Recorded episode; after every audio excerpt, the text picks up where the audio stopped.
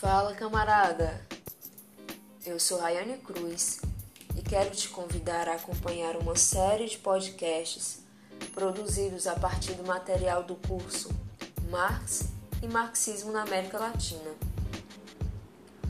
O curso foi ofertado no primeiro semestre desse ano de 2020 e é uma iniciativa do Praxis, Núcleo de Pesquisa e Extensão em Praxis e Formação Humana, e do G. Gramsci, Grupo de Estudos e Pesquisas em Antônio Gramsci.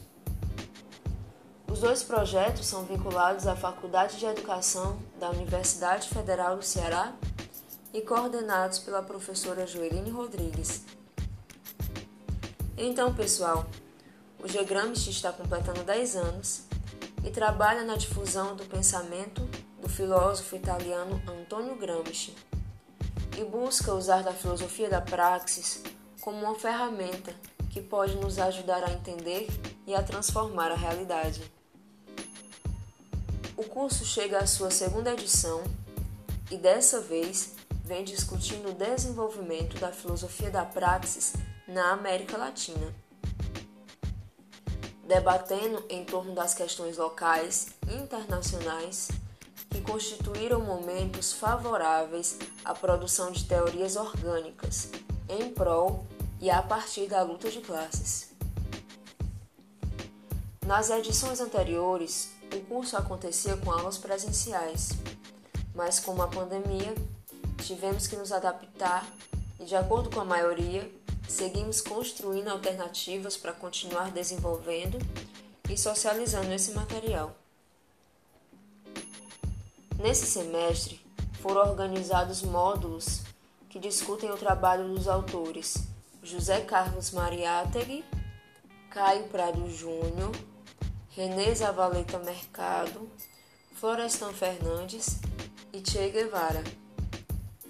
Também contamos com a colaboração dos professores Rodrigo Santaella, do IFCE, a professora Lia Pinheiro, da UES e o professor Fábio Gentili da UFC, os quais deixamos o nosso agradecimento por nos acompanhar em cada módulo e nos autorizar a compartilhar esse material.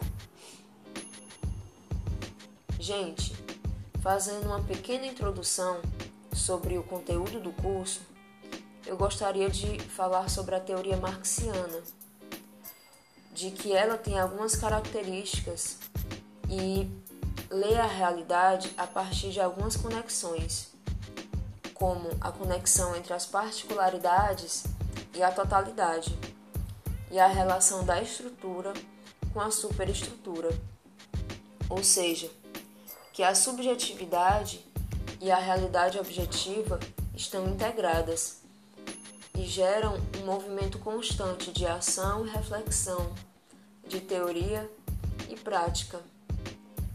O Marx ele expressa esse caráter de conexão nas suas teses a Feuerbach, quando ele fala na terceira tese que o mudar das circunstâncias e da atividade humana só pode ser tomada e racionalmente entendida como praxis revolucionante.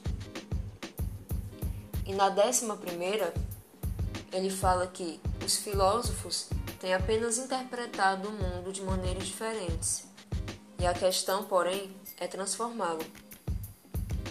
Ou seja, que a filosofia e os demais conhecimentos, para Marx e Gramsci também, quando ele fala do intelectual orgânico, se transformam em política e em história, e que habitam simultaneamente os campos epistemológicos e a realidade concreta ou seja, que para o materialismo histórico dialético, a filosofia e os demais conhecimentos fazem parte de um todo que compreende o campo das ideias e a realidade concreta.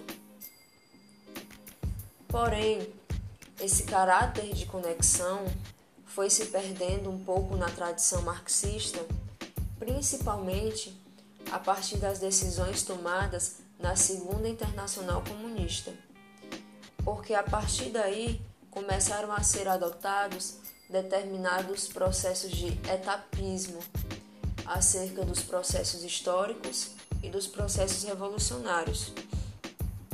O Gramsci, ele que chegou a compor o Partido Comunista Italiano, ele escreve algumas críticas acerca dessas decisões tomadas na internacional. Ele escreve nos seus cadernos do cárcere falando sobre o conceito do Oriente e o conceito do Ocidente, sobre a Rússia que atravessava um processo de revolução soviética e a Itália que entrava num estágio de democracia liberal. Então, ele fala das diferenças econômicas, políticas e culturais desses dois contextos e que logo a organização popular estava acontecendo de maneira diferente. É por aí também que ele fala sobre o conceito de guerra de posição e de guerra de movimento. E na América Latina, como que a gente pode pensar isso, né? Tendo em vista que o contexto latino-americano ele também tem as suas especificidades. É, nós tivemos um histórico de colonização, de escravidão dos povos africanos e nativos americanos, e também entender que os colonizadores não mediram esforços para apagar as cosmovisões e qualquer tipo de resistência desses povos. Também é necessário que a gente compreenda que nós estamos na periferia do capitalismo, né? E que houveram lutas pela formação de estados independentes, além da expropriação das terras e da questão agrária, que até hoje é bem problemática, visto que, na divisão internacional do trabalho, nós ocupamos o posto de produtor de commodities e de minerais. Então, nós temos um vasto campo agrário né, de produção e a questão agrária não resolvida é um problema bem grande.